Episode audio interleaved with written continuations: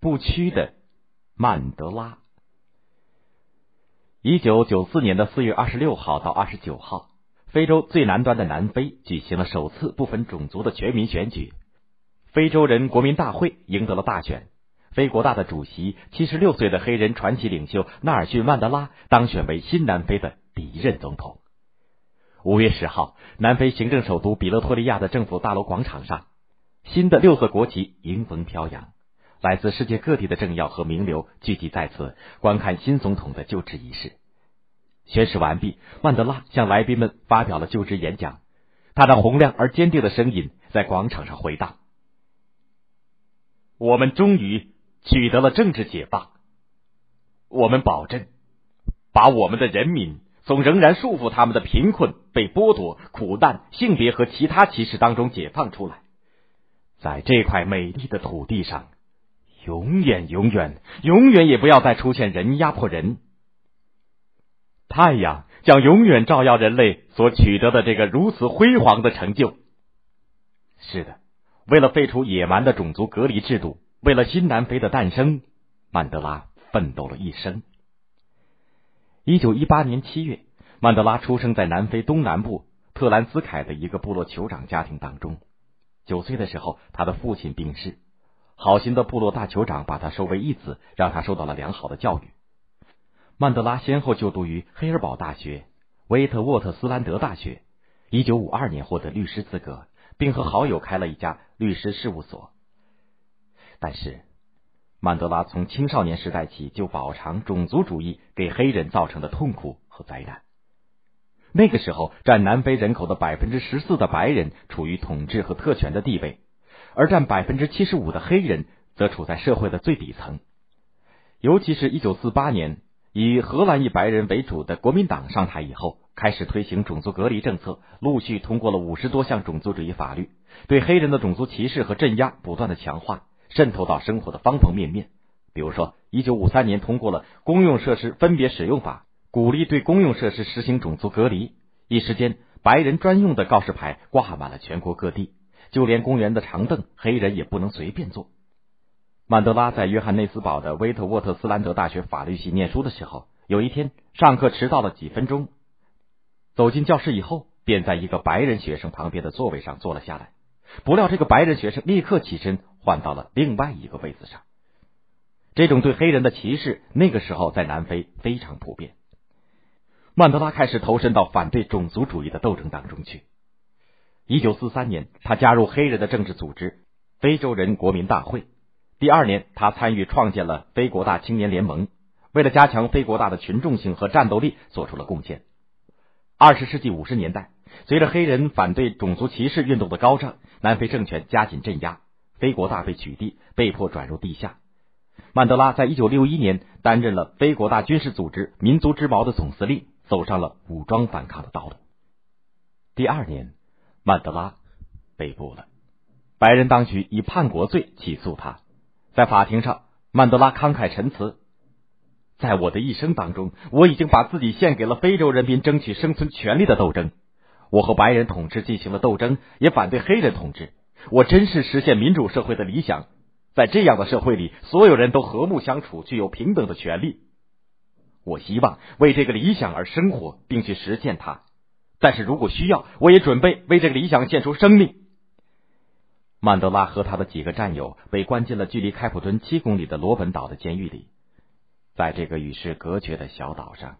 狱警牵着德国种狼狗，拿着枪，昼夜巡逻把守。关押曼德拉的单人牢房极其的狭小恶劣，他在牢中走三步就会碰到墙壁，躺下来头和脚都能碰到冰冷潮湿的水泥墙。牢房里没有床，没有桌椅，发给曼德拉的只有三条破旧的、根本无法御寒的薄毛毯。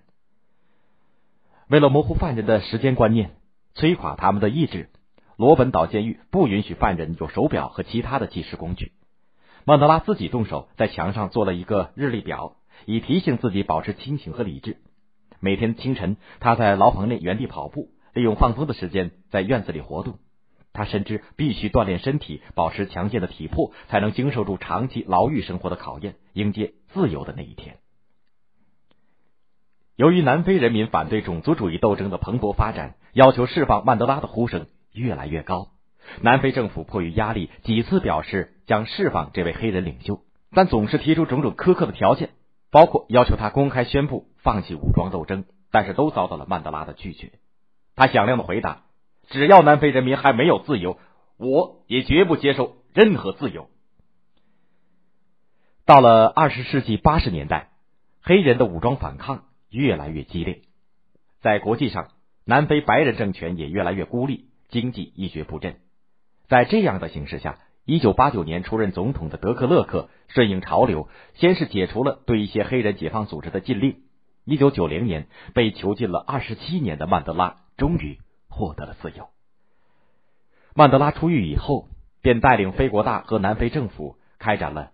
艰苦曲折的多党谈判，开始了以谈判取代对抗的民族和解的进程。一九九一年年底，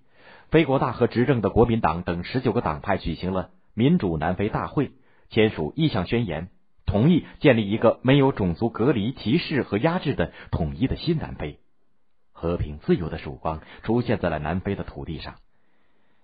一九九四年，曼德拉终于成为南非的第一位黑人总统。他执政五年，使广大黑人恢复了做人的尊严，实现了民族的和解，提高了人民的生活水平。五年间，曼德拉政府为三百万人建造了七十五万套新居，为三百万人提供了饮用水，使二百万个家庭通了电，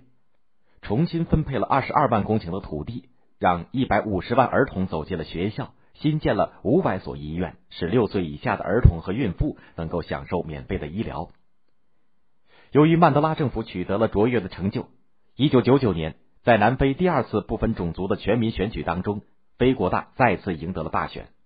曼德拉谢绝了战友们的再三挽留，把总统职权交给了新一代的领导人姆贝基。